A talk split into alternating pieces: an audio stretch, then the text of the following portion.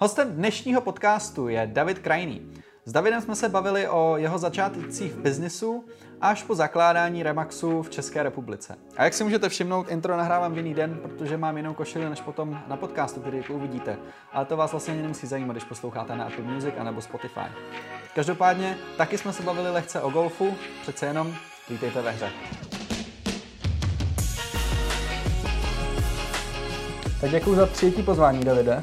Uh, vítám tě tady u nás ve hře. Já děkuji za pozvání, Patriku. uh, nemáš zač. Uh, pozvali jsme tě, protože si myslím, že jsi relativně vlivná osobnost nejen v českém golfu, ale i v biznesu. A jsi vlastně jednatel a majitel firmy Remax. A bych se chtěl zeptat, jak to, jak to přesně funguje, protože Remax jsou i zároveň franšízy. Uh, tak bych se chtěl zeptat, jaký to bylo začínat tady Remax? Tak eh, Remax je franšíza, je to vedoucí franšíza globální v realitách a, a to znamená, že a vlastně ty lidé pracují pod značkou, ale jsou samostatní podnikatele a já jsem po relativně dost dlouhé kariéře v korporaci se rozhodl potom odejít a měl jsem to štěstí, že Remax v České republice nebyl a, a měl jsem to štěstí, že jsem, že jsem koupil práva pro Českou republiku, pro Slovensko i dokonce pro Maďarsko, byť to Maďarsko jsme později tady prodali. Mm-hmm. Ale takže vlastně já teď držím eh, práva pro Čechy a Slovensko. Mm-hmm. Takže relativně velký trh. Um, ale říkal jsi něco ještě o korporaci před Remaxem, že jsi pracoval. Kde jsi přesně byl? Já jsem, eh, jakoby, děláme exkurzi do historie, já jsem eh, studoval Vysokou školu ekonomickou, zahraniční obchod a nastoupil jsem do podniku zahraničního obchodu Stroimport. Mm-hmm. Přišla revoluce, bylo mě úplně jasný, že ten státní monopol nevydrží, takže jsem začal zhánět práci. Chtěl jsem, jsem byl mladý, mi bylo 25, tak jsem se mm-hmm. něco chtěl naučit, takže jsem logicky se koukal po zahraničních firmách a mm, byl to takový hec, protože můj šéf, eh, starší v oddělení, odepisoval na inzerát a já jsem byl vždycky soutěživý, takže jsem mu chtěl ukázat, že jsem lepší, takže jsem se tam přihlásil taky. No a k velkému překvapení jsem ten konkurs vyhrál Aha, a potom i to výběrové řízení nastoupil jsem vlastně ve Wrigley. Wrigley, mm-hmm. um, každý zná, Orbit, Spearmint, Doublemint, Juicy Fruit. A jsem začínal vlastně úplně od píky tady jako mm-hmm. jediný sám a a učil jsem vlastně Československo znovu žvejkat. Takže se dostal takhle vlastně na první dobrou do americké velké firmy, že jo? Je to tak? Na první dobrou nevím. Ono to bylo tak, že vlastně eh, bylo velký výběrový řízení, který dělal jako headhunter pro ně. Mm-hmm. A bylo tam asi 350 lidí pozvaných do toho výběrového řízení. To byly v zásadě takový jako dneska už bych řekl, že si myslím, že to byly inteligenční testy, takový mm-hmm. jakoby 2, 4, 6 a další číslo je 8. No, to je, to je jednoduchý. já jsem, jasně zaskočil, to, to nezvládnu. To, to je jednoduchý, že jo. A byly tam složitější věci, Aha. no a jakoby já jsem byl úplně mimo profil těch uchazečů, protože oni chtěli někoho zkušeného, mm-hmm. 35-letého, mm-hmm. ale líbil se jim můj motivační dopis, co jsem mm-hmm. jim poslal, protože já jsem předtím žil v Německu, chodil tam mm-hmm. do školy, takže jsem hezky uměl německy. Mm-hmm. To byli Rakušáci a Uh, oni potom říkali, no hele, ty jsi napsal nejlepší ty testy, takže mě vlastně doporučili té firmě a tam byly různý výběrový pohovory, já jsem byl vlastně jako náhradník. Mm-hmm. A protože v té době už jsem měl rozjednáno plno různých uh, nabídek, tak jsem byl jako trošku přidrzlej. A taky jsem si říkal, já jsem vyvážel stroje že jo, do celého světa a říkal jsem si nějaký žvejkačky, to je jaký, jakoby mě to přišlo být takový pofiderní, no ale dělal jsem brigádu jako řidič limuzíny Aha. a vozil jsem tehdejšího šéfa mobilu pro Evropu. Mhm. A tak jsme se bavili a on říkal, hele, jako to ber, to je super, protože ta doba po revoluci lidi nebudou mít moc peníze a navíc v Wrigley je, prostě to je, to je textbook, to je učebnice, tam se naučíš marketing, prodej, mm. fin, všechno. Jo? A měl pravdu, takže mm. jsem to vzal, no a v 5 a v 26 jsem začal vlastně. No. A tam se nastoupil na jakou pozici přesně teda? Hmm. Tam jsem nastoupil na pozici sales manažera pro ano. Československo. Že oni byli hodně opatrní, oni vůbec ne, pro ně to taky byl jako divoký, divoký jako východ, bych řekl. Jo. No, a, no ale protože jsem byl docela takový dravý, tak jsem za chvíli byl country manažer a mm-hmm. potom jsem prostě byl ředitel, dostal jsem další země a, a prostě ta kariéra docela bych řekl, že, že jsem jí tam docela jakoby nakopnul jako mm. rychle. Jako. V jakém roce jsi tam začal vlastně? To byl rok 90, vlastně ty výběrové řízení 91 jsem mm-hmm. nastoupil a tam jsem řídil vlastně pár zemí v střední Evropě, potom jsem vlastně, pan Wrigley mi měl docela rád a, a chtěl, abych prostě se naučil nejenom ten prodej, protože to bylo dominantně prodej. Mm-hmm. To, co jsem dělal, tak mě vzal do Ameriky, jsem byl v Chicagu, tam jsem de facto nastoupil jako marketingový ředitel, mm-hmm. ale mýho šéfa vyhodili a, a tak jsem najednou se odstal jako ve svých, já nevím, kolik mi bylo, 35 asi. Mm-hmm. Jsem byl uh, VP marketingový, řídil jsem marketing vlastně pro Severní Ameriku a i globální projekty, takže to bylo docela zajímavý. No a potom, když jsem se vrátil, to byl rok 2001, tak jsem vlastně uh, řídil střední východní Evropu. Asi mm-hmm. 30 trhů jsem měl pod sebou. Takže si to vzal hezky celosvětově. Kdyby si, když jsme se bavíme o Americe a vlastně Evropě, Viděl jsi tam už v té době, nebo v té době, jaký jsi viděl největší rozdíl? A jestli ten rozdíl vidíš ještě i dneska v, tom, v těch dvou světech? Uh, tak určitě jako bych řekl, že mm, američani jsou víc jakoby pozitivně naladěný a no, protože tam ne, neexistovala v té době a myslím si, že do jistý míry ani dneska ne, nějaká taková ta sociální záchranná síť, mm-hmm. tak oni byli docela zvyklí jako tvrdě makat a, a byli takový jako když si přijel někam s hezkým autem, tak řekli, je, hele, eh, hezký auto a co, co děláš za job a, a viděli to v tom jakoby, že pozitivním slova smyslu, že tě jakoby nezáviděli, ale spíš se chtěli od tebe naučit, jako mhm. v čem jsi tak dobrý, aby oni taky mohli mít to hezký auto. Jo? A mm, jsou takový prostě i vychovávaný hrozně pozitivně, to vidíš hlavně na sportovcích, na golfistech, že prostě jsou takový, ten jejich mindset je úplně jiný. Mm-hmm. Takže to tady si myslím, že v té Evropě um, je to takový hodně, jakoby, že ty lidi jako pomalu, aby když máš hezký auto, aby si se bál s ním přijet, jo? že prostě ty lidi jako kvázi ti závidějí místo toho, aby teda tě brali jako, že jsi jako dobrý a, a chtěli by být taky dobrý. Jo? Takže... Myslíš, že to nějak limituje tady lidi v Evropě? Nebo, nebo takhle, jestli mluvíš vůbec jakoby celkově o Evropě, nebo jenom o nějaký specifický zóně? Nevím. No já myslím, že ta Evropa je hodně taková, jako tak bych, sociální a že že samozřejmě to jako souvisí prostě s tou politikou, která se tady razí. Mm-hmm. Prostě tady ty vlády od určitý doby jedou politiku nulové nezaměstnanosti, protože samozřejmě zjistili, že jakoby ty krize a ta nezaměstnanost, že prostě proto jejich vládnutí není dobrý. Mm-hmm. A mm, takže jako ty lidi eh, do jisté míry mm, bych řekl, že ne všichni. A, a myslím si, že třeba jako Česká republika ještě na tom nejsme tak špatně, jo, ale vidím, že prostě na západě uh-huh. jako ty lidi se jim nechce moc pracovat. A to teď ještě po té krizi, kterou jsme zažili, tý pandemický, že jo, tak jako eh, dneska ty korporáti jako na západě pomalu se bojí ty lidi brát zpátky z toho home officeu jako do té kanceláře, jo, což je úplně absurdní. Jakoby, jo. Co preferuješ ty? Home office nebo kancelář? No my jsme home office vůbec nikdy neměli. Jako. Neměli jo? A, Ani teďko přes... Ne. A protože já si osobně myslím a nikdo mě to nevymluví a mm. jsem teda old school a, a zrovna jsem seděl s nějakým uh, šéfem pro střední východní Evropu pro Porsche tady. Na obědě jsme se potkali a, a on říká, že je úplně jako konsternovaný, protože jede do Stuttgartu a tam potřebuje mluvit s lidma z logistiky, z marketingu, tam to, tam to a nikdo není, tam prostě mhm. prázdný kanceláře. Jo. A a ono je to třeba na chvilku fajn, ale prostě nikdo mě nevymluví, že, že ta produktivita prostě tím netrpí. Jo? Prostě ty lidi se potřebují zájemně inspirovat, že jo? v týmech pracovat, vidět se. Teď ten biznis, to jsou mezilidský vztahy, že? A to nemůžeš prostě sedět doma jako na home office a koukat celý den na Zoom, že?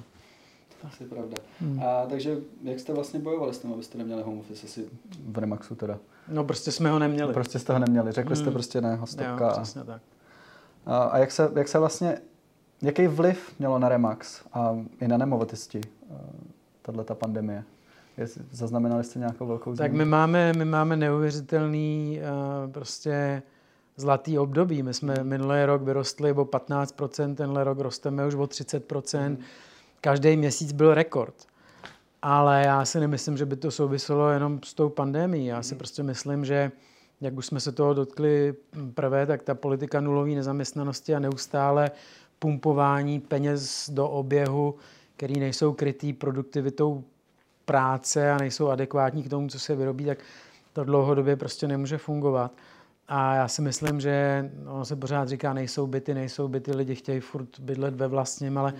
já si prostě zkrátka dobře myslím, že ten cenový růst, to není otázka té nabídky a poptávky, jenom to je otázka toho, že my vlastně už jsme v období inflace. Mm. A že prostě bohužel těch peněz jako je víc v tom oběhu a samozřejmě ta inflace se ti neprojeví jakoby v tom, že by rostly ceny banánů nebo, nebo rohlíků, protože ty lidi, když mají víc peněz, tak nesní dvakrát tolik rohlíků. Jo. Ale mm. projeví se v tom, že se bojí, že se s těma penězma něco stane, mm. takže utíkají do nějakých um, věcí, kde doufají, že se jim ta hodnota těch peněz uchová. Mm. Takže jsou to nemovitosti, jsou to, jsou to v podstatě, já nevím, drahý kovy, mm. jsou to akcie, když se vemeš ceny akcí, tak ty firmy jsou třeba ztrátové a akcie prostě rostou, že jo? protože lidi radši mají kus té firmy, než aby měli potom peníze, které třeba budou zdevalvované. Jako. Jo. No, když jsme se dostali na ty téma investic, co si myslíš, že je vlastně v dnešní době jako nejlepší investice? Pro někoho, kdo začíná třeba.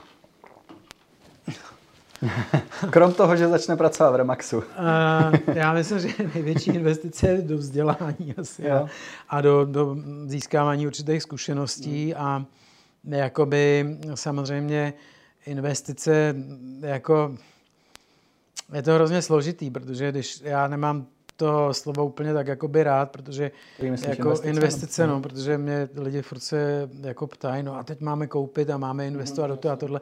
A ono to trošku jakoby zavání takovým gamblingem, jo, protože mm-hmm. jako když si vemeš z krátkodobého hlediska, tak je to eh, investovat do nemovitostí nebo do bitcoinu nebo, nebo do akcí, tak to je trošku jako opravdu hrát v kasínu, jo? Mm-hmm. protože samozřejmě ano, když se trefíš do té jakoby dobré doby, můžeš prostě obrovsky vydělat. Jo? Když se já budu držet teda eh, toho, čemu rozumím, tak můžeš se trefit do nějaký super doby, kdy ten trh jde dolů a kde je to prostě trh vyloženě jakoby eh, kupujícího, OK, tak když máš peníze, koupíš něco dobře, tak potom třeba to můžeš dobře prodat. Ale, ale eh, není to prostě, není, je to, je to, hrozná, je to, je to hrozná loterie, do jistý míry je to určitý riziko. Mm-hmm. A, ale z dlouhodobého hlediska já říkám, že dneska ty nemovitosti, to je vlastně jediná, jediná příležitost, prostě jak uchovat hodnotu peněz, protože mhm. dřív si šel do banky, dal si tam peníze, dostal si 4%, nebo si dal peníze do nějakého důchodového mm, zabezpečení nebo připojištění. Měl si prostě v tom ty peníze. Dneska, dneska prostě ty finanční produkty, to je prostě špatný. Jako jo. Takže když si koupíš byt, dneska uh, vemeš si hypotéku, která prostě má relativně nízký úrok, tak můžeš počítat s tím, že třeba ji splatíš za 20 let, za 15 mm-hmm. let a potom budeš mít nějakou hodnotu jako v tom bytě. No. No a jak říkáš, gambling, to, když jsme si kupovali kafe, tak si říkal o tom, jak tam táčíme, že v Karlíně, si říkal, jak se vyšvihnul Karlín, že tady vypadá pěkně, když tady měl nějaký příležitosti a, mm. a by mě zajímalo, jestli tě mrzí třeba trošku, že si to potom neskočil, nebo máš na to tenhle ten pohled, že prostě si nemohl vědět předtím. Eh, tak jako v té době to nebyla úplně jakoby pro mě otázka, protože v té době jsme rozjížděli Remax, že, takže mm. jsem prostě víceméně hodně investoval. Dokonce jsem, já jsem vždycky investoval do nemovitostí, mm. takže já eh, držím nemovitosti a část toho portfolia jsem naštěstí mohl rozprodat, abych mohl investovat do, mm.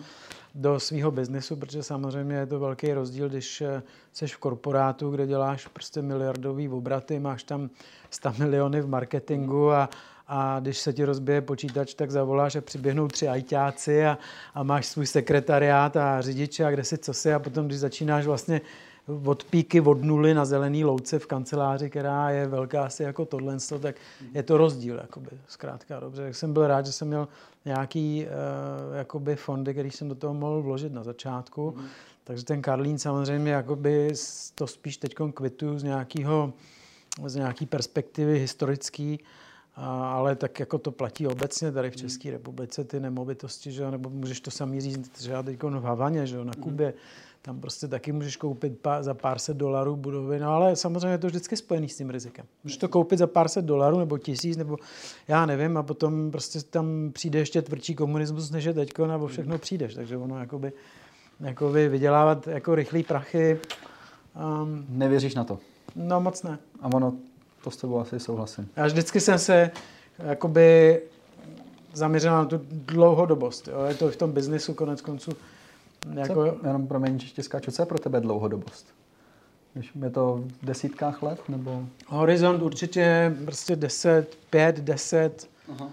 Ehm, protože jako udělat nějakou rychlou transakci, někde hodně vydělat, tak to je většinou jednorázový a, a většinou to není tak, že by obě strany mohly prostě férově na tom jakoby vydělat. Jo. Mm. To znamená, že vždycky prostě to potom odchází z té transakce jeden nebo ten druhý prostě s blbým pocitem. Jako. Takže z toho vyznívá, že ty se snažíš mít nějaký dlouhodobě win-win scén- ty scénáře. Přesně tak. Já si myslím, že jenom... Čím, jako, či, co je pro tebe ne, takhle? Jak docílíš, nebo jak zjistíš, aby, to, aby si zjistil, že to pro toho druhého je? Pro, ně, pro něho to, že to je ta výhra. Je, máš na to něco? Nebo no tak je jako... To jenom, je to jenom o komunikaci? Je to, je to vždycky prostě o tom, že lidi mají určitý potřeby. Mm-hmm. A je to prostě i v těch, a to není jenom v biznesu, to je ve, ve vztahu, že jo. Prostě ty chceš natočit podcast se mnou, koupíš mi kafe. Jo, já chci kafe. A který, který jsme nakonec ale zaplatil. Takže, a nebo, nebo prostě jako ty lidi, jako je to celá pyramida jakoby hodnot, na, na který ty lidi vlastně jedou, u každého je to trochu jinak. U někoho převažuje třeba, já nevím, víc to materiálnou, u někoho prostě ta seberealizace.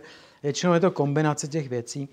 A ty samozřejmě musíš být do jisté míry jakoby, že psycholog, že jo, každý lídr je prostě psycholog, aby, aby prostě dokázal sestavit ten, ten tým, kde tyhle ty věci prostě fungují. Mm-hmm. A takže a samozřejmě kapitola sama o sobě, když jsi v biznesu, tak máš prostě samozřejmě toho zákazníka, ty musíš ty ho musíš opečovávat, musíš hlavně ho studovat, že jo? Prostě ty musíš, já jsem se naučil asi kariéry, že nejvíc se člověk naučí prostě v té první linii, kde je nejblíž u toho zákazníka. Mm. Takže my jsme ve Vrigli pořád jsme byli prostě v těch obchodech, dělali jsme tam storčeky, bavili jsme se s těma vedoucíma těch prodejen, bavili jsme se i s lidma, investovali jsme prostě obrovský sumy peněz do spotřebitelských průzkumů, protože prostě to je fakt důležitý, aby si věděl, Eh, co ten zákazník chce, jo? protože ty můžeš mít nějaký pocit, můžeš prostě si myslet, že tohle je to nejlepší, mm-hmm. ale, ale ve finále to nikoho nezajímá. Že? No, z tohohle je přesně vidět ten tvůj názor, co jsi říkal před chvilkou, že, že nevěříš na ty home office. Přesně tohle ten důvod.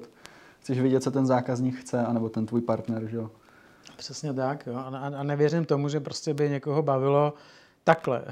Někoho, kdo je mm, prostě produktivní a kdo je efektivní a kdo je přínosem pro tu organizaci, tak ho nemůže dlouhodobě bavit prostě sedět v pyžamu před Zoomem. Jo. Mm. A prostě být tam jako zavřený doma. Já si myslím, mm. že prostě lidi, který, který chtějí něco tvořit, tak e, v tom biznisu speciálně, tak prostě chtějí tu interakci, chtějí s těma lidma, chtějí se setkávat, že jo. z toho vzniká ta energie a ta síla. Mm.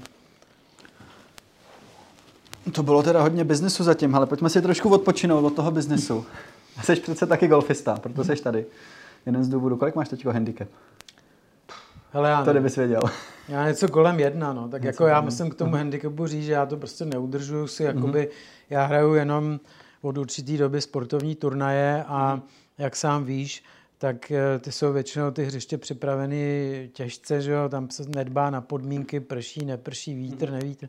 Takže ten můj handicap je jenom nějaká indikace, ale je to prostě samozřejmě asi jiný číslo nebo jiná, jiný, jiný level, než když někdo hraje jenom nějaký v neděli ve svém domácím klubu, že jo? nějaký prostě ty svoje turnaje nebo nějaký rauťáky, že jo? jak tomu říkáme, takže nevím, má, já, můj handicap je dlouhodobě mezi dvouma nejníž jsem byl snad kolem 0, 0, něco, ale jako... Já si byl chvilku plusu, mám pocit, ale to se nejsem úplně... To, to nevím, to nevím, to, to nevím, ale jako, jako upřímně řečeno, mi to ani, já to ani nesleduji. Není to důležité, hraješ spíš není. prostě proti hřišti, objevíš se tam. No, jako hraju, hraju turnaje, jako by hraju sportovní turnaje, hmm. takže, takže t, jako trošku se koukám jako na ranking, že jo, na žebříček, protože eh, to je důležitý, že jo, a pro to, aby člověk mohl reprezentovat, jo.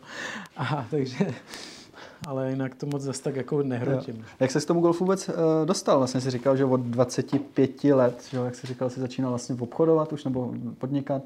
Je už to, jsi v té době hrál? Nebo? Je to, je to jako docela legrační historka, protože já jsem hrál hokej. Já hrál dorosteneckou ligu a potom samozřejmě někde na vysoké škole jsem pochopil, že země nebude asi mm, žádný Jarda Jágera, že bude lepší, když když prostě ty peníze budu vydělávat hlavou a to bylo v celku rozumný rozhodnutí. Nicméně však ale ten hokej mi hrozně chyběl, ten sport jako takový. Ale já nemohl hrát ani tu nějakou rekreační ligu, protože jsem pořád byl na cestách. No a měl jsem velkého mentora ve Wrigley, který je, je dodnes mým přítelem, je mu teda o 20 let víc než mě, ale byl to pro mě takový idol, jakoby jak z hlediska nějaký business filozofie, eh, lidských hodnot a vůbec životních zkušeností a on, eh, on hrál golf. Jako, a, a pořád mluvil byl, o golfu. Ten mentor byl ze zahraničí. Němec. Němec. Němec. Aha. A taky žil dlouho, on dělal předtím pro Mars a žil v Americe a prostě mm. takový, já nevím, má, eh, už tenkrát měl ve Francii prostě dům a, mm. a takový prostě opravdu jakoby, byl to senior vice president ve Wrigley, takže řídil půl světa. A on jako pořád mluvil o golfu a já jsem říkal, golf jako tenkrát v Motole, tam ty staří pánové tahali ten vozejček a u nás bylo všeho všude asi 4 tisíce golfistů, možná ani ne. A já jsem říkal, no to fakt jako asi ne, to je takový prostě pro důchodce. No a tenkrát moje partnerka mě dala, vlastně eh, mi chtěla udělat radost, tak narozenina mě dala nějak, nějaký lekce s Pavlem Ničem, mm-hmm. seniorem. A já po dlouhé době, kdy už to hrozilo propadnutím, jsem do toho motala, šel tam z toho kopce na ten driving, teď tam nebyla tráva, teď tam prostě takový ty míčky, které byly jak brambory pomalu, že jo, a teď jako jsem se snažil to odpálit, že jo, teď ten písek tam z toho, no prostě jsem říkal, to ne, to prostě fakt ne. Ale potom, naštěstí, jsem měl už tenkrát kamaráda, který měl Boca Raton na Floridě dům, Aha. na hřišti. A Eh, tak eh, jsme tam byli a tam samozřejmě se nedělali žádný caviky se zelenou kartou, takže jsme šli na hřiště večer, když už tam nikdo nebyl. A tam jsem zahrál pár pět, asi za deset ran a to mě chytlo, protože jsem pochopil tu podstatu. Jakoby, no. A od té doby samozřejmě jsem eh, se tomu začal věnovat, byť teda ze začátku jenom velmi na té společenské úrovni, protože jsem neměl čas, že? jsem pracoval, takže jsem, jako, ale do, chytlo mi to, takže jsem prostě veškerý volný čas eh, tím trávil a mm, de facto ale pořád to nebylo na té sportovní úrovni a potom až když jsem odešel eh, z Wrigley a, tak, tak jsem si pořídil nemovitost ve Španělsku a začal rozjížděl jsem Remax a, a měl jsem víc času a když se ten Remax rozjel, tak vlastně já říkám, že se stal nejlepším sponzorem, který mě nikdy nevyhodí, i když hraju úplně špatně. A začal jsem se tomu věnovat, bych řekl, skoro až profesionálně, jo, protože jsem tomu věnoval hodně času a já nevím, dobrý trenéry a fyzio a všechno prostě, co k tomu hmm. patří. No. Tak to ti asi hodně pomohlo, jako, protože sport, golf jako jednostranný sport. Ještě v kolika letech si teda začal? Ale já nevím, či, či možná v 30, tři, pozdě, pozdě, samozřejmě, pozdě, úplně hrozně pozdě. Jako. Tak to se teda výborně vyšvihnul, to, že jsi začínal v uvozovkách pozdě. No, tak jak říkám, prostě hodně jsem tomu jakoby věnoval a teď samozřejmě v mém věku je to hodně o tom, o té kondici fyzický, takže dneska je to určitě skoro vícem jakoby v tělocvičně, než, než jakoby na, na, na, drivingu, jo? protože opravdu jako dřív, když jsem byl schopný odpálit 300 míčů, no tak dneska by asi jsem měl záda na týden prostě mimo provoz toho, jo? Ale, ale jako je to dobrý, jako mám to rád, jako miluju to, to je sport, který prostě je fantastický, může hrát celá rodina, je to spojeno prostě s plno zážitkama, člověk patří do takové prýma skupiny lidí, jako je, je, je to fakt dobrý, no. jsem za to rád. My jsme rádi, že taky hraješ golf samozřejmě. Často spolu soutěžíme. No, samozřejmě, no, tak jako my se známe hlavně přes ten golf, známe se hmm. už dlouho, že Už pěkně dlouho, ty už ani nevím, to už bude možná i 10, přes 10 hmm. let dokonce. Hmm. Uh, pomohl ti golf vlastně v Americe se to hodně používá v biznisu. Pomohl ti golf v Evropě nějak v biznisu? Nebo? Um, já bych, jako je to zajímavý, ale já bych řekl, že hodně mi pomohl ten hokej, kdy Aha. vlastně si přišel do té šatny a bylo úplně jedno, jestli si, jestli jsi doktor práv, nebo, nebo chirurg, nebo jestli jsi zedník, nebo tam si se slíkl do toho rybana. Prostě důležité bylo, jak kdo jezdil na tom ledě. Jo. Mhm. A takže to jsem se naučil tam prostě, že jsem neměl, některý lidi mají takový jakoby, já nevím, bych řekl odstup, odstup prostě od určitých profesí, nebo prostě mají takové jakoby, tak to já nemám, já prostě beru lidi tak, jak jsou a prostě vážím si každý profese, úplně jedno jaký, hlavně, aby ty lidi to dělají poctivě a dobře. A ten golf, jakoby business, že bych tam dělal tak jako možná asi ty lidi, co objíždějí ty rauťáky, tak třeba možná asi jo, ale vzhledem k tomu, že hrajou prostě ten sportovní golf, tak tam, jak ty víš, tam každý je prostě zatažený, soustředí se prostě na to, aby, aby zahrál co nejlíp a tam moc toho biznesu jako ne, neuděláš. Jo. Navíc já teda ještě pořád hraju eh, s těma mladšíma, že jo, a mm, takže prostě jakoby Ehm, ne, jako rozhodně to ne, ne, nemám kvůli biznesu. Jo. Je to zajímavý jako z té psychologické stránky, že třeba poznáš jako lidi. Jako ten mm. golf ti... Jak to myslíš, poznáš lidi? No, prostě ti ten golf dokáže slíknout ty lidi jako docela do naha, jako mm. jo, při té hře, jak se chová a, a to. Za 18 to... vidíš všechny jejich emoce někdy. No, přesně tak. No. Takže to jakoby, to jako určitě jo, ale jako z hlediska biznesu to tam prostě fakt nedělám a naopak mm. jakoby mám Mám to zakázaný, jo, protože samozřejmě... Od sebe nebo od někoho? No od firmy, od finanční od firmy. ředitelky. protože, protože oni ví, že jsem golfový fanatik a tak samozřejmě člověk by rád podporoval mladý talenty nebo prostě nějaký projekty, nebo, a já to prostě mám zákaz, jo, protože protože by samozřejmě jakoby těm trpěl náš budget. Tam Remax by neměl žádný peníze. Přesně tak. Jo, a jsi docela i cestoval, by mě zajímalo, jestli jsi někdy hrál, nebo určitě si s někým hrál, kdo byl nejzajímavější člověk, s kterým si kdy hrál? Nějaký třeba profesionál nebo i mimo profesionální golf? Tak jako určitě, co mě jako hodně naplňuje, je, jako jak víš, tak já žiju ve Španělsku, můj syn tam chodí do školy, takže vlastně jsme vždycky byli půl roku tam, půl, půl roku tady, teď se to trošku jako prodlužuje tím, jak má tam tu povinnou školní docházku, takže, takže nevím, jak to bude se mnou do budoucna, jestli budu prostě pendlovat, nevím, ale tam jsem měl eh, možnost se seznámit vlastně s Miguelem Angelem mm-hmm. Jiménezem. Mm-hmm. A vzniklo to tak, že já jsem hrál Remax, kdy si sponzoroval uh, evropskou túru a v rámci toho jsem hrál nějaký proámy. A jeden proám jsem hrál se Svenem Stryverem, který měl uh, kedíka, bývalýho vlastně kedíka Miguela. Mm-hmm. A ten kedík měl za manželku Eh, paní, která pracuje v eh, sportovní agentuře v Anglii, která zastupuje Miguela. Uh-huh. A když jsem se vlastně eh, stěhoval do Španělska, tak jim volám, říkám, hele, tak se zeptejte Miguela, kdo je tam nejlepší coach golfový. No, tak samozřejmě, že mě doporučil svého bratra, a který je teda starší, ale on hrál taky na evropské túře. A byť je, jemu asi, jemu bude 70, ale stále my jsme se skamarádili, každý týden hrajeme spolu a on hraje teda neuvěřitelně, jako poráží nás, jako by mladý a hrajeme, máme tam takové hry o trochu peněz, jako s profíkama. Mm. Tak vůbec jakoby ta rodina těch Chimenezů, a když vidíš to, jakoby, z čeho oni vyrostli, jo, že prostě jak to celé vzniklo, že vlastně um, tam oni bydleli v takové malé vesničce, mm-hmm. Eh, která byla blízko Paradoru, to je hřiště v Malaze, tam jezdili na kole, kedili, hráli tam šiškama, větvema, prostě tam hráli golf a, a bylo to pro ně, když mohli jeden den jako kedíci hrát, že, tak tam hráli tři rundy za tmy, prostě neuvěřitelný story. Jo, eh, on má deset eh, bratrů, že jo, nebo kolik a, a táta vykládal, vykládal, nevěděl, deset bratrů, že má. vykládal lodě tam někde v přístavě, maminka čistila Aha. silnice, chudý poměry. A prostě pro mě ten golf je vším. Jo. A on prostě, jako jak on se vypracoval z něčeho, to je prostě neuvěřitelný jakoby příběh. Jako hrozně jako fakt jako inspirující, jo. že si potom vidíš některý ty mladý, prostě, který uh, mají ukada, mají nejlepší hole a tatínek je vozí všude možně a mají nejlepší trenéry a nejlepší mm. kluby a, a potom jsou akorát ještě ofrněný. Jako, jo. Takže to prostě potom jako vidíš, Nemůže, nikdy, nemůže z nich nikdy nic zpět, protože když nejsou hladoví, že, tak jako, co jako. Myslíš, že to pomůže člověku, když uh, začne pracovat, uh, nebo vlastně si financovat ten golf sám? Myslíš, že to má jiný pohled trošku? Ty asi neznáš bohužel asi jiný, nebo bohužel, spíš naštěstí neznáš asi jiný takový ten, když to dostal zadarmo, že jo?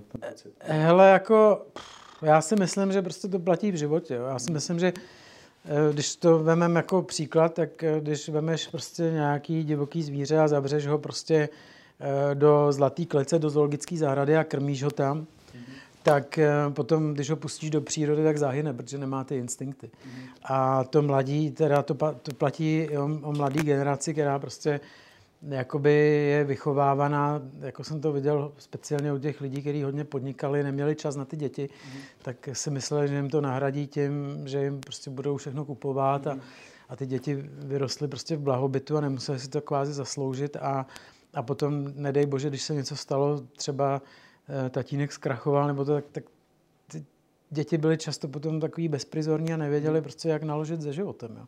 A já si myslím, že to platí v tom sportu, že jo. když vlastně to dítě to dělá jenom proto, protože naplňuje nějaký ambice nenaplněný eh, svých rodičů, no tak potom vlastně nemá ani tu touhu a ten hlad ze sebe, ale dělá to jenom pro ně. Jo? A mm. potom přijde puberta a řeknu, hele tati, tak čau, já jdu na diskotéku. Jo? Takže to jsem taky viděl jako hodně častokrát. Jo? Takže, a je to hrozně složitý, protože samozřejmě mm, ta výchova těch dětí, já se tím teď taky zabývám velmi, velmi, velmi bych řekl detailně, mám pětiletýho kluka. Uh-huh. První... Už pětiletýho, jo? No, no. Ježiš, já si pamatuju, že se tě sotva narodil. Utíká to, no. Ale nicméně je to vlastně první můj potomek, takže, takže samozřejmě taky se těm lámu hlavu, jak to prostě udělat, aby, aby člověk ho naučil těm správným hodnotám, instinktům, protože já, když jsem chtěl za mladá adidasky, tak mě rodiče řekli, hele, tady máš nějaký tenisky, tak to ti stačí a když chceš něco jiného, tak běž na brigádu. Jo. Takže já byl každý léto na Gimplu nebo prostě na škole jsem furt byl na brigádě. Jako, jo. Takže jsem prostě se naučil jakoby si vážit těch věcí. Jako. Mm-hmm. To bude určitě těžká otázka, no, protože předpokládám, že asi žádná velká nouze doma není. Jak ho to správně naučit, že jo? No já si myslím, že prostě musí znát prostě tu správnou hodnotu těch věcí a musí prostě vědět, že si ty věci musí prostě zasloužit, musí já nevím, jestli třeba vyluxuje nebo umé auto, já nevím, ale prostě nemůže je dostávat jen tak prostě. Jaký máš další turné v plánu nějaký závodní? Hele, se, no tak teď jsme hráli tu extraligu, že jo, kde... Jak jsi tam hrál vlastně? No, jako nic moc. Hrál jsem prostě... Skončil jsem někde, jsem se díval na ty jednotlivce někde uprostřed, což někdo by mohl říct na starého pána mezi mladýma dobrý. A, to tak nevidíš, očividně. No, tak jakoby já ten Kácov nemám úplně tak jako v oblibě, mm-hmm. z mhm. černých, že jo, jako trochu foukalo, no nebylo to úplně jakoby to, no a hlavně teď díky té situaci se hned v pondělí, úterý hrálo eh, na Černém mostě Midamatéři, mm-hmm. Tak eh, tam to bylo lepší, tam jsem skončil čtvrtý, což musím říct, nevím, jestli víš, ale oni posunuli tu kategorii na 25 teď. Vím, no. vím, že to posunuli. Takže můžeš hrát i ty. Já už jsem dokonce byl na jednom. Já jsem byl na dokonce mistrovství Evropy si vyzkoušet. Jo, byl jsi. A bylo to teda zajímavé, protože jsem si tam připadal asi tak, nevím, jestli to můžu říct jako na amatérce, jak si připadají ty 13 letý. Připadal jsem si jak dítě zase. Fakt? Protože tam všichni jsou... Starší, veď? Všichni jsou starší, mm. mají už firmy, mají rozjetý kariéry mm. a já jsem tam přišel vlastně čerstvě ze školy mm. a jsem si říkal opravdu takový, takový prostě neskušený nic víceméně. Mm. A přitom ty kluci hrajou výborně, že všichni tam mají plusový No ale jako já jsem, jakoby, že když se bavíme o tom golfu, tak jako já jsem jako na starý kolena se teda propracoval do reprezentace, že jo, jako asi jsem šestkrát reprezentoval že, za seniorský tým a teď dokonce teda jako funguje jako kapitán druhým rokem, nebo třetím, možná, nevím, to tak běží ten čas a, a hrál jsem právě taky na mistrovství Evropy seniorů. Mm-hmm. Dokonce jsem ho vedl po dvou dnech, minus sedm. Hezky. Poslední den, teda jsem šel ve finálovém flightu, samozřejmě, že teda jako bohužel se mi nepodařilo to udržet, ale proč o tom mluvím? Protože ty dva, co šli se mnou v tom flightu, to byli reamaterizovaní profíci. Jo? To prostě byli, a to vidíš v těchhle z těch, jakoby, co pořádá EGA, že turnajích, spoustu jako v té kategorii těch midamatérů nebo kor těch seniorů, protože samozřejmě venku jim nebude těm profíkům do nekonečna že jo, dávat někdo peníze, tak oni to zkusí. Jo, teď zrovna ve Španělsku máme ředitele rezortu taky eh, takového sympatiáka, který hrál na túře 2, 3, 4 roky, zkoušel to, neuživil se tím, tak se prostě reamaterizuje a prostě dělá nějakou práci, buď spojenou s golfem, nebo vůbec ne. Že?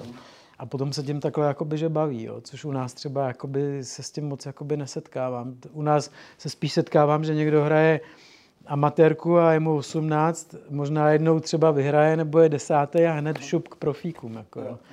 Ale té reamaterizace jakoby zpátky jako u nás moc zatím není vidět. Že? To je pravda, to s tebou souhlasím. A souhlasím s tebou i tak, že člověk by si asi měl dát nějaký cíl, když chce jít profesionálům, dát si dva, tři roky, že? protože co se potom stane, že? když se tím neuživíš? Ztratil si strašně moc zkušeností, nebo možnosti získat zkušenosti, že jo?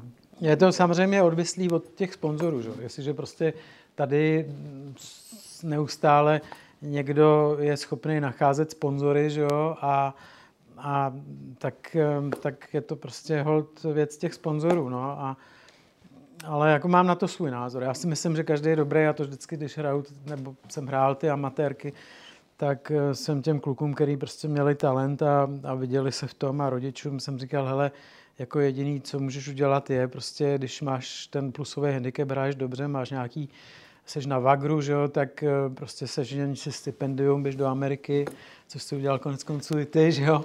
A nevím, jestli jsem ti to kdysi radil, ale, ale myslím si, že to je nejlepší, protože najednou zjistíš, že prostě není jenom ta amatérka, není jenom ta Evropa a že tam prostě stojíš na tom drivingu a je tam dalších set jako ty a ano, máš šanci prostě se tam probojovat mm-hmm. a potom je to prostě dobrý odrazový můstek jako k tvý golfové kariéře. A když ne, ale, tak se něco naučíš, získáš prostě jazyk, zkušenosti, přijdeš sem a můžeš prostě dělat jakoby business, práci, cokoliv. Mm. Jakoby, jo. Co, co nejvíc jako děkuju za to, že jsem byl, nebo co děkuju Americe, co mi dala, je vlastně ta individualita trošku větší. Jsi na druhé straně bez rodičů, musíš si všechno zařídit sám, že tady prostě, jak jsi to říkal, no, mus, musíš přijít na to, uh, ne přijít na to, ale musíš si uvědomit, že není všechno zadarmo, musíš prostě pro to, pro to něco udělat, jak jsi uh-huh. říkal dneska. No hele, ale ještě, aby jsme to skončili, já už nevím, jak dlouho ani mluvíme, Anička, nevíš, jak spolu dlouho mluvíme? Ani na hodinu. Ani na hodinu? Tak to čo? Ježiš, to je krásný. Ale co bych se chtěl, chtěl zeptat, že jo, ještě, uh, co tě vedlo vlastně k tomu, byl jsi ve Wrangly a byl jsi tam asi úspěšný, předpokládám. Mm-hmm. Co tě vedlo k tomu, že jsi vlastně tam ukončil a šel si založit něco svýho? No tak eh, to mělo, jako bych řekl, dvě takové jakoby roviny. Jedna rovina byla ta, že já jsem fakt začal brzo a, mm-hmm. a vlastně ve svých, já nevím, 35 asi, že jsem byl v té Americe jako VP, a jsem potom, jsem, pardon. potom jsem řídil vlastně tady velký region a že jako už vlastně v tom korporátu ne, nezbývalo moc jakoby kam růst. Ale mm, druhá věc byla ta, že samozřejmě pan Wrigley zemřel a byť to byla třetí generace, jak převzal to syn jako čtvrtá generace a ten neměl tu firmu zájem. Mm. A já jsem to jakoby dost brzo poznal, pochopil a věděl jsem, a, a taky se to stalo, že on tu firmu prostě prodal. Mm-hmm. Dneska vlastně v Wrigley mm, patří Marzu. A takže já jsem jako věděl, že to nebude... Co, já vím, že to je po pohodě, že povídáme dál. Jedno. No, po, a byl v Marzu.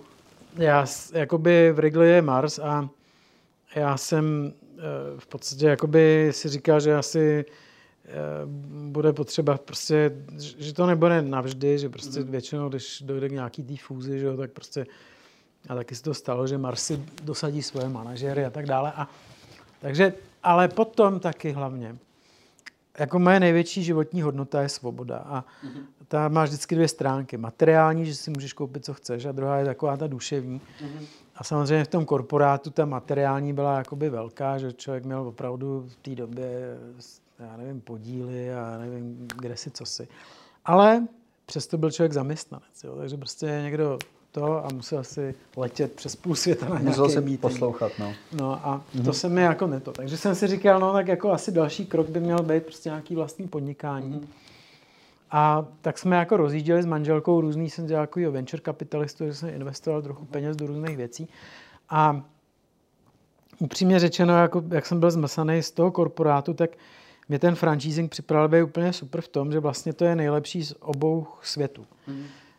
Know-how, silná značka, součást velkého celku jako v korporaci, ale je to tvůj biznis mm. a záleží jenom na tobě. Takže prostě, jestli budeš mít tady v České republice 100 poboček, nebo 200, nebo 300, to záleží prostě jenom na tobě a na, na tom, jak se šikovný a jak to prostě umíš. Jo. Mm.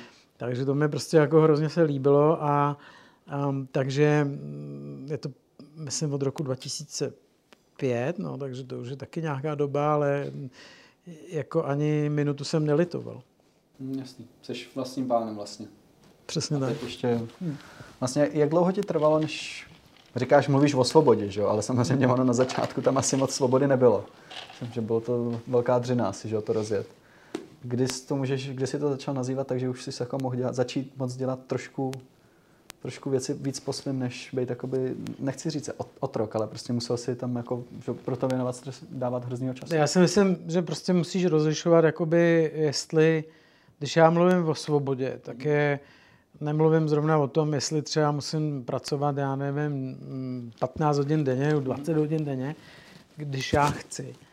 Já mluvím o tom, že prostě musím pracovat, že někdo chce, abych někdo já pracoval. Jasný. To znamená, že v tom je velký rozdíl. A Samozřejmě ten začátek byl krutý, byl to prostě obrovská i riziko a asi bych dneska si říká, že je kus odvahy, protože z toho korporátu zajištěného světa prostě jdeš a teď, teď nevíš, jak to dopadne de facto, jo. A máš nějaký limitovaný budget. A, ale v té době naštěstí samozřejmě ten Remax to byla první franšíza, mm-hmm. bylo to nový a já jsem v té době byl taky relativně známý jako v biznesu, takže jsme udělali tiskovku, tam přišlo 30 novinářů, dneska nepředstavitelný, že jo, Mariotu a, a za první tři roky jsme prodali 300 licencí, jako byl to obrovský jakoby nástup. No a protože jako jsem nějaký ty zkušenosti z toho biznesu měl, tak jsme samozřejmě ty peníze neutráceli, ale investovali jsme do marketingu a do, do těch systémů, takže za relativně krátkou dobu se nám podařilo vybudovat z Remaxu nejznámější značku v realitách. A dneska máme 90% plus známost značky a to znamená, že z 10 lidí 9 lidí zná Remax. Jo. A takže, takže, ale samozřejmě ze začátku mm, jak to bylo těžké, jako psychicky taky, no, ale protože jsme se trefili do krize. Hmm. Dost, myslíš, start? Realitní. Realitní krize. Hmm ale všechno jsme to zvládli a, a rostem nepřetržitě. Se rád slyším. Kolik máte teď poboček vůbec? Ty seš vlastně teda říkal si pro střední Evropu? Čechy, Slovensko. Československo. Mhm. Maďarsko jsme měli, jsme prodali, protože tam to opravdu byl ten trh malý a, a hodně specifický, komplikovaný, takže mhm. jsme se tomu nevěnovali. Máme v Čechách máme 150 poboček, asi mhm. 1300 makléřů a mm, na Slovensku zhruba třetinu, ten slovenský trh je menší. Mm-hmm. A rostem. Jakoby, co se týče čísla těch poboček, máme ambiciozní cíle, chtěli bychom mít tak 200 poboček přes 2000 makléřů. Mm-hmm. Jak hledáte makléře? Čekáš, přijde někdo za tebou, nebo máte na to nějaký marketing, ne, tak, že někoho oslovujete? Určitě, no. Tak eh, tam eh, to je práce těch kanceláří, protože samozřejmě ten multiplikační efekt tam funguje, to znamená, máš kancelář, čím víc máš makléřů, tím je to pro tebe lepší, protože tam sdílíš ty synergie v těch nákladech, v tom prostě školení, marketingu. A navíc my samozřejmě hodně těžíme z té celoplošné distribuce, protože um, rozhodně náš makléř nejezdí z Prahy ukazovat chalupy někam na Šumavu, ale když má zájemce o chalupu na Šumavě, tak tam má makléře, jiný kanceláře a, a, a prostě samozřejmě to daleko efektivnější, protože ten makléř se může koncentrovat na tu svoji lokální oblast a, mm-hmm. a tam může být v ní expert a zná tam každou nemovitost a potom ta spolupráce vlastně urychluje do značné míry tu transakci. Mm-hmm. Klient z toho má prospěch, protože prostě mm, my, my spolupracujeme. Jo. To je typicky na trhu prostě makléř nabere nějakou zakázku, ne náš teda, jo. A, a teď prostě na ní sedí a, a za boha ji nechce prostě pustit, protože se nechce dělit o tu mm-hmm. provizi. Jo. Takže to u nás prostě neexistuje. Jo. My jsme... A neexistuje to tak, že máte ty provize nějak rozložený, anebo prostě máte takovou, ne politiku, máte takovou, eh, jak to Máme říct? pravidla. Určitě nějaký pravidla, ale si tam máte i nějakou, jak to říct? Ne, ne environment, uh, kulturu. No, no tak kultura, to máme. Jestli to učíte ty makléře. No, no, no, tam právě, že jakoby mm, firemní kulturu samozřejmě máme, hodnoty, že jo, protože mm, si myslím, že to je takový to pojítko pro tu organizaci, to neformální pojítko, že, že když sdílíme společný hodnoty, že jo, baví nás golf, tak k sobě máme blízko, že jo, tak to máš to samý, že prostě ten, to prostředí jakoby se vytváří těma hodnotama, ale máme samozřejmě striktní pravidla, které prostě se dodržují a, a je to prostě, máme akademii, která školí, my jsme jako mhm. první přišli vlastně... Já hnedka začal přemýšlet o golfové akademii, jsem si říkal. Podobný. No, tak realitní akademie. A vlastně my jsme přišli jako první prostě s certifikací podle ISA, protože každý tady měl nějaký certifikát, jsme říkali, my to musíme postavit na nějaký objektivní základy, tak jsme se spojili vlastně s eh, společností pro jakost a máme kariérní model a nepouštíme žádného makléře do trhu, dokud není certifikovaný. Mm-hmm. A samozřejmě máme určitý pravidla, jak, jak ten biznis děláme, že? A, a to samozřejmě vyžadujeme a kontrolujeme po těch makléřích a, a, a je to prostě to naše know-how hmm. a všechno se to odráží od toho, aby prostě ten zákazník byl opravdu jakoby spokojený, aby hmm. prostě, jako, protože není tajemstvím, že u nás stále plno lidí jako mm, dělá ten biznis realitní, se snaží si to prodat samo, protože my jsme dělali průzkum a říkali jsme si, čím to je, jestli ty lidi chtějí ušetřit a paradoxně to nebylo tím, ale bylo to tím, že oni vlastně ani neví, co očekávat od té realitní kanceláře. Mm. Jo? A e, neví, jaký jsou jejich práva, jaký jsou garance. Takže my jsme přišli prostě s celým seznamem, zavedli jsme prostě záruky, protože když ty si koupíš auto nový, tak máš záruky, víš, že tě to opraví, vymění, já nevím co. V tom realitním biznisu to tak prostě jakoby nebylo. Takže my jsme to prostě, my jsme to zavedli, že ten klient jasně ví, prostě, co může očekávat a když náhodou ne, tak, tak že má právo odvolání a dožadování se toho. Máme ombudsmana nezávislého, takže jsme zavedli plno inovativních věcí, abychom eh, mohli toho zákazníka co nejlépe jako v tomto ohledu uspokojit a není divu, že sledujeme si taky spokojenost zákazníků a ta je u nás na 99,7%. Neuvěřitelný. Jako. To je hodně slušný. Hmm. Já tady koukám, Anička mi tu udělala nějaký research. Že před rokem si v rozhovoru řekl, že chcete dosáhnout do dvou let, přesáhnout metu miliardy obratu. Hmm. Posunuli jste se k tomu? Nebo, a co, co děláte, abyste se posunuli? Samozřejmě asi všechno, co jsi teď řekl, ještě asi ještě něco extra. Hele, tak jako budeš překvapený, ale když, když vemu teďko, teď jsme uh-huh. někdy uh, v červnu, tak když vemu posledních 12 měsíců, to znamená, řekneme od června do června minulého roku, tak už jsme přes miliardu. Už tak. tak eh, tady můžeme opravit, že už... už... Samozřejmě nevím. My jsem první, komu to řekl v rozhovoru? Jsi první. Neuvěřitelný. A jako musím říct, že samozřejmě my nevíme, jak ten rok skončí. Mm-hmm. Ale kdybychom projektovali tenhle rok, tak mm-hmm. skončíme asi na 1,2. Mm-hmm. Takže to je jakoby... Díky.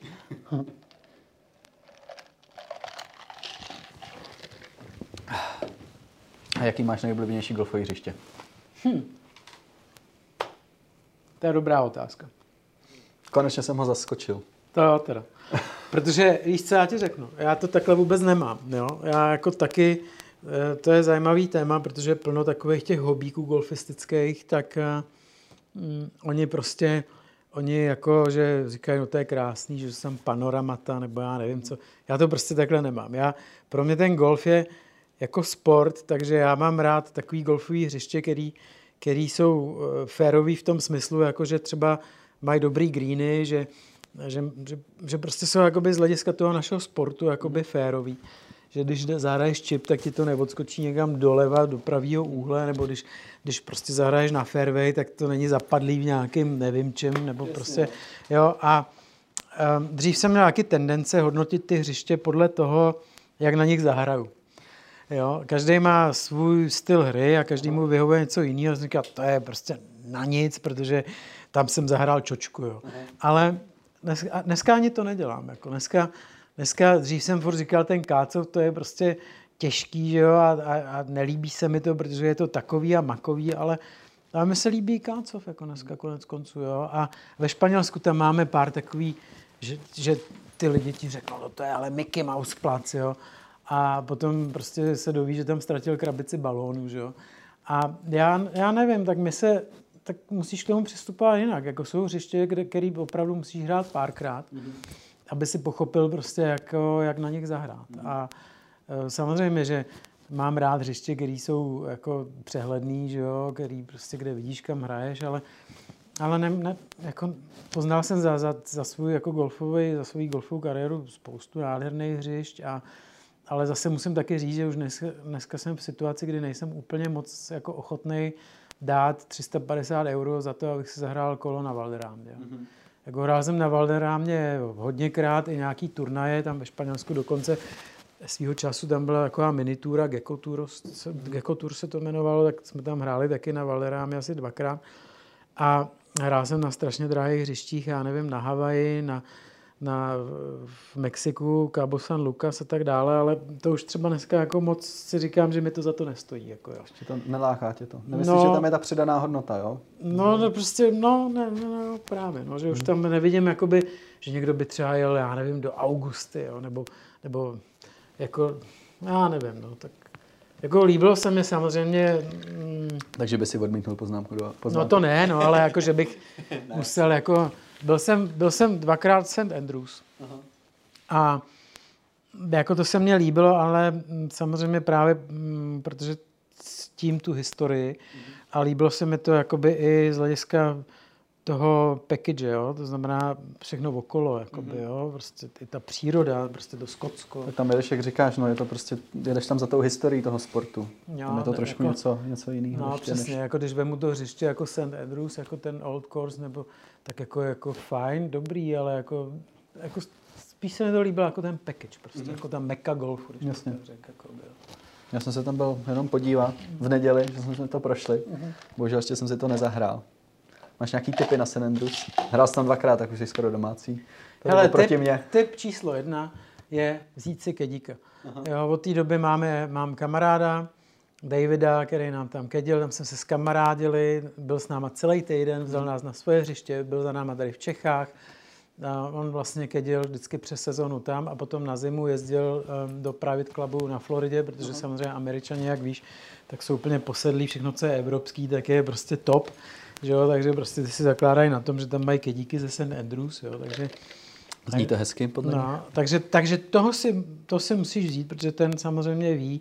Ono je to hřiště trošku nepřehledný, že jo, tam máš ty keře a tohle, takže potřebuje ti dát tu, tu linii, kam pálit, že jo, jak se vyhnout těm bankrům, protože ty bankry samozřejmě to je smrt, jo, tam prostě jakoby se dostaneš ven jenom sideways, jako jsme tam hráli s Ludskou, ta zkoušela prostě jít jako ve směru uh, jamky a prostě udělala tam v tom bankru asi, já nevím, čtyři rány. Jo. To prostě nejde. Si myslíš, že to jde, ale ono to nejde. nejde. tak vysoký to je, Nebo... No, no záleží, se... jako samozřejmě, jak ti to leží, ale je to fakt jako, jako blbě se z toho dostává. Já doufám, že si tam někdy zahraju. Uh, no, aspoň určitě. jednou, jenom bych si to vyzkoušel. Byl jsem, jak, jsem, jak říkám, byl jsem se tam podívat, ale to prostě není ono, že jo. Hmm. Jak vlastně spojuješ golf uh, s prací? Um, je to prostě hledáš čas, anebo máš stanovený třeba, hele, teď mi nevolejte, jsem na golfu, mám trénink. Já myslím, že to bude jako dost nepopulární, co teď řeknu, jo. ale já co, za tu dobu, co ten golf hraju, a je to smutný, ale vidím prostě, že ten golf jako v zásadě moc jako nezažívá jako léta boomu. Mm. A mm, vidím to jednak na těch soutěžích, že v zásadě to mně připadá, že to hrajou pořád ti samí, že moc nových hráčů jakoby nepřibývá a že mně připadá, že to hraje spíš méně lidí než víc. Jo. Třeba v Sokolově si hrál gratulu k desátému místu Děkuju. a super, jsem se, super podpárovým kole. Jo. To bylo až to poslední kolo. To bylo dobrý. kole jsem se trošku trápil. Ale když si to tak vemeš, tak to nebylo plný, že jo. Nebylo, bylo, ale bylo tam... A byly tam handicapy, které dřív prostě by byly dole na waitingu, že jo. A vidíš, že ty turnaje jakoby se stěží naplňují. A já to vidím i třeba v tom Španělsku, že až na nějaký výjimky. Mm. Připadá mě, že nejvíc obsazená je ta seniorní kategorie, jo. Ale tam dole u těch mladých, kde by si čekal nějaké, jakoby, tak, tak to prostě jakoby ne, nepřibývá moc, jakoby při, přijde těch hráčů. A myslím si, že prostě je zcela logicky, že ten golf se moc nehodí do té doby. Že prostě ta doba je mm. tak dynamická, že jsme všichni prostě online 24-7, že prostě telefony, sociální sítě, tohle, tamhle, že prostě není na to čas, že ty lidi prostě jsou dynamický, jdou někam na hodinu na squash nebo do fitka že, a nemají, ty víš sám, že prostě když chceš ten golf dělat pořádně, tak je to prostě obrovská spotřeba času. A, neuvěřitelná. Neuvěřitelná. A, a takže já osobně jsem z toho takový smutný, ale, ale je, to, je to fakt opravdu těžký. Jakoby, jo, myslíš, že, že tomu v Česku něco, říkáš teda, že to je všeobecně, ale myslíš, že v Česku tomu golfu něco chybí, aby ty lidi přibývali? No tak jako v Česku si myslím, že se propásla zcela jistě doba. Já si myslím, že prostě mm, jako u nás si myslím, že se propásla doba, kdy prakticky každá vesnice mohla mít prostě pár jamek. Kdy, když se podíváš jakoby na ty sporty, kde jsme relativně silní, tak jako je to fotbal nebo je to, je to, je to, je to třeba tenis, tak jako každá vesnice má nějaký plácek, mm-hmm. tenisový kurty že jo, a tak dále, tak jakoby někdo tady mohl když ta doma tomu přála prostě objíždět ty starosty a každý starosta má jako obecní louku, mohl být nějaký systém, prostě mohl se jim tam postavit sud starých holí, nějaký vlajky, praporky, nějaký instruktor a tak dále. A kdyby se tohle udělalo, tak dneska ten golf má základnu může mít třeba já nevím, pár set tisíc lidí, kteří by to hráli a to by prostě vytvořilo dostatečný základ pro to, aby to zajímalo sponzory, prostě média a tak dále. A samozřejmě ze zkušenosti oba víme, že prostě to silný podhoubí a ta konkurence by vyplodila potom i ty kvalitní hráče. Jo. Takže to si myslím, že se prostě jakoby eh, podcenilo. Já myslím, že eh, se šlo druhou stranou, že se prostě postavilo Nobel hřiště za strašný prachy, kde byly prostě mega fíčka a teď ty všichni ostatní tam viděli ty Mercedesy a tohle a říkali si, ty jo, a když postavím golfový hřiště drahý, tak zbohatnu. Jo. Takže mm. prostě se postavili nesmyslně drahý hřiště, který mají nesmyslně drahý fíčka, mm. takže i když každý ti bude argumentovat tím, že vlastně to není tak drahý sport, tak ale jestli já si mám jít jako rodina jít zahrát třeba na příměstský hřiště typu Černý most, no tak jako prostě na to nikdo nemá. Jako. To je to prostě drahý. Jako. No. Pro celou rodinu určitě. A je málo takových těch, jakoby, že to dítě flákne taškou prostě do kouta a jde, na kole jede a jde tam prostě pinkat si prostě ten balonek, honit toho polouce. A protože takhle to je podle mě jediná šance, jo, což jakoby mm, prostě tady, tady není a myslím si, že, že asi už ani nebude. Jo. Takže takže si myslím, že to je jeden problém. Druhý problém, jak jsme říkali, ten čas.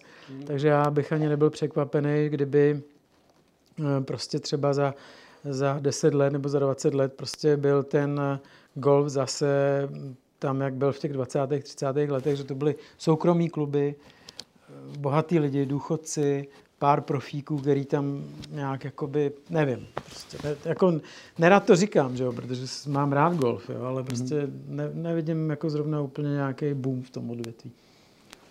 Chápu, chápu. Myslíš si, že tomu z marketingového hlediska pracoval si, pracuješ v tom víceméně furt. Myslíš, že golfu něco chybí v Česku z marketingového hlediska, aby to lidem se líbilo? Už samozřejmě asi bych chtěl nějaký levnější hřiště, teda pravděpodobně. To vyznívá. Tak? Ta dostupnost. dostupnost. To je prostě, to je jednoduchý. Kdyby prostě každá vesnice měla pár jamek, mm-hmm. a ty děti místo toho, že by šli kopat do balónu, nebo která, nedej bože, koukali do iPadu, mohli tam jít, prostě někdo by je zapálil, že jo, tak jakoby to by vytvořilo prostě ten, tu, tu masovou základnu. To tomu chybí, jo, protože marketingově, co jako uděláš, jako marketingově, marketingově, to musí někdo zaplatit, že jo, a když to prostě tam je pár, máme kolik máme členů, 40 tisíc? V Česku myslím, že kolem 50. 50, Nejsem no. si jistý. Půlka možná no. nehraje. To je pravda. No, tak, tak jako z marketingového hlediska, když já bych měl říct dobře, tak eh, golf je pro mě zajímavá parketa, nebo jako, že budu budovat nějaký biznis kolem toho, no tak 25 tisíc lidí. Asi ne. Pravda, pravda.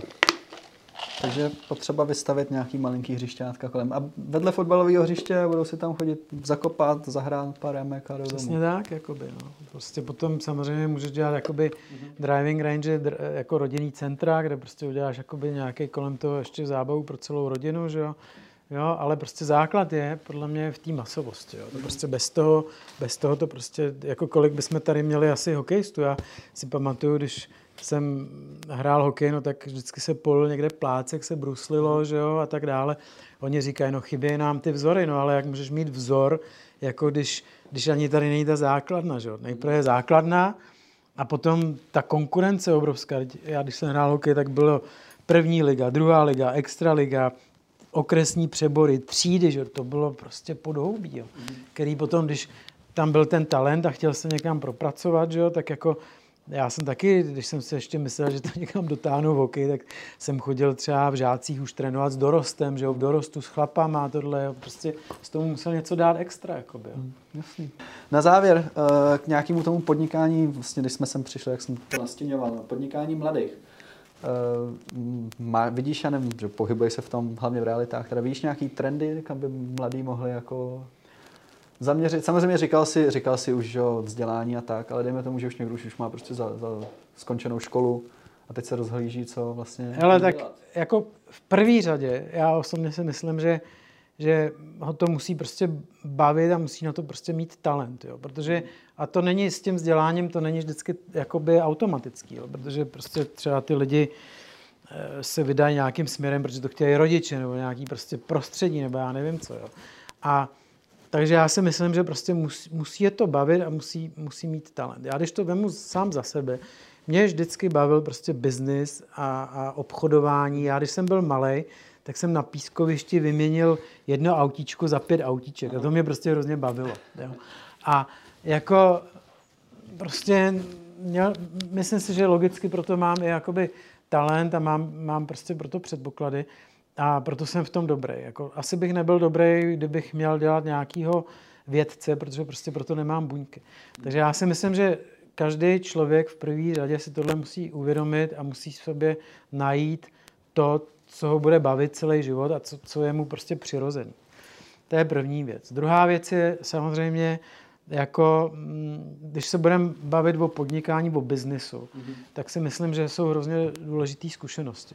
Protože jako ono, jako dneska těch příležitostí je spousta, ale mm, taky, když člověk nemá ty zkušenosti, tak, tak je to hrozně složitý. Takže si myslím, že jako určitě dobrý je začít někde v nějaký té velké čtyřce, prostě typu Price Waterhouse. Cooper, nebo prostě, já nevím, Deloitte, nebo Ernst Young, protože to je dobrá průprava.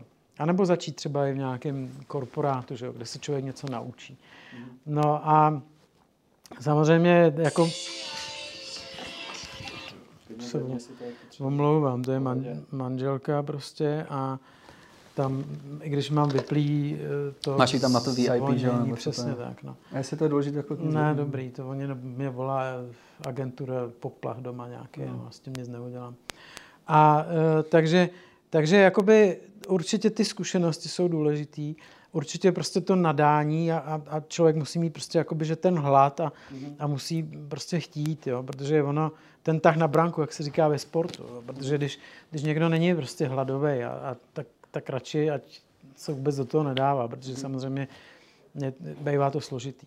A samozřejmě, když se budeme bavit, protože fakt je to těžké na té zelené louce něco vybudovat, jo, tak já rozhodně, kdybych byl mladý, tak a měl tyhle ambice jít do podnikání, tak se podívám na franchising.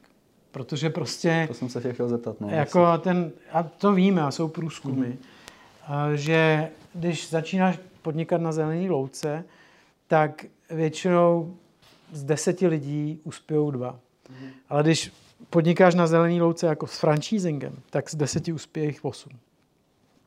Protože samozřejmě, ty za něco jako platíš jo, jako za, za ten franchising, za, za ten, ale ty daleko víc dostáváš. Jo. A samozřejmě má to několik ale. Jakoby první ale je, že uh, uh, jako není francíza jako francíza. Mm-hmm že prostě opravdu musíš si vybrat dobrou francízu a musíš, jako jak poznáš dobrou francízu, jak jsou různý svazy, že jo. Která který... splňuje ještě všechno, co si řekl předtím už. Ale většinou je to tak, že prostě čím je větší ta francíza, protože ta francíza funguje na bázi synergie. Mm. To znamená, že čím víc to má jakoby poboček, tak tím samozřejmě to znamená, že to je úspěšný a tím víc to má i peněz a může to investovat a tak dále. A, a francíza jako nemluvím jenom o realitách, ono máš jakoby franšízy ve všem, můžeš si třeba existují teď eh, prádelny, že jo, je mhm. trend, že, trend tady v Karlíně, máš plno japíků, že jo, který žijou sami, že jo, od maminky, nemají přítelkyně, nebo mají přítelkyně, ta pracuje, nechce jim prát, že jo, tak jsou takový ty prádelny, že to je franšíza třeba, že jo, jako, nebo máš franšízy, no co chceš, prostě je to kvantum, jako golfové akademie, nebo prostě eh, jídlo, že jo, reality, školky mateřské. Takže já určitě, jako kdybych byl mladý, kdybych měl prostě ambice, že chci jakoby podnikat, tak eh, první, co asi udělám, je po nazbírání nějakých zkušeností a na zhromaždění nějakého kapitálu, tak se kouknu na, na franchising. Jako. Mm. protože prostě to, to, ti, to ti nemusíš sbírat ty zkušenosti tak dlouho, protože když ta franšíza existuje 50 mm. v podstatě let, tak ti dá jako ten manuál, mm. že jo, a tam prostě a pomůže ti no. jako to nastartovat. Jako to mi připadá jako být geniální. A poslední věc, ještě dáváš nějakou váhu tomu, že si, jak jsi říkal, že si ve Wringli našel svého nějakého mentora, dáváš tomu váhu, že tě to někam posunulo? Určitě, já si myslím, že prostě mít mentora je strašně důležitý, protože jako, myslím si, že to platí obecně, jak ve sportu, tak v golfu, že prostě ty víš sám, jak když objíždíš, objíždíš ty turnaje a prostě jsi sám na pokoji, že a tohle a nemáš to s kým jakoby probrat, že jo, takový ty svoje i dejme tomu nějaký pochybnosti nebo prostě nezdary, že jo, tak to s, s parťákama jim nebudeš vykládat, že si prostě se rozsypal někde mentálně, že jo, prostě potřebuješ mít mentora. A v tom biznesu to není jinak, že jo, tam potřebuješ mít prostě mentora, který tě prostě pomůže, ukáže ti tu cestu, jo. Mm, a my třeba v Remaxu jakoby Eh, ten mentoring je hrozně důležitý a silný, protože pomáhá to těm lidem. Protože jedna věc je, že se naučíš nějakou teorii v té akademii, mhm. dostaneš ten manuál, ale potom v té praxi najednou seš konfrontovaný tolika situacím, že prostě ty potřebuješ ten, i ten training on the job a tak dále. Mhm. A k těm franšízám ještě bych řekl poslední věc, eh, že je důležitý prostě si najít obor, který má jako růstový potenciál, mm který, prostě určitě bych neinvestoval do něčeho, co prostě jakoby teď bych asi neotvíral třeba zrovna benzínové pumpy, jo. to si myslím, že zrovna úplně budoucnost nemá, jako jo. Ale vlastně, třeba zrovna to bydlení, jako no. jo, protože lidi budou bydlet vždycky pořád, mm-hmm. jakoby, jo.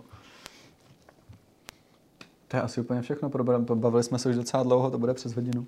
Třeba mám takovouhle hlavu s vás. Hele, já ti moc děkuji, že jsi přišel ještě. Super. A hodně, hodně štěstí. Díky moc za pozvání, Kdekoliv.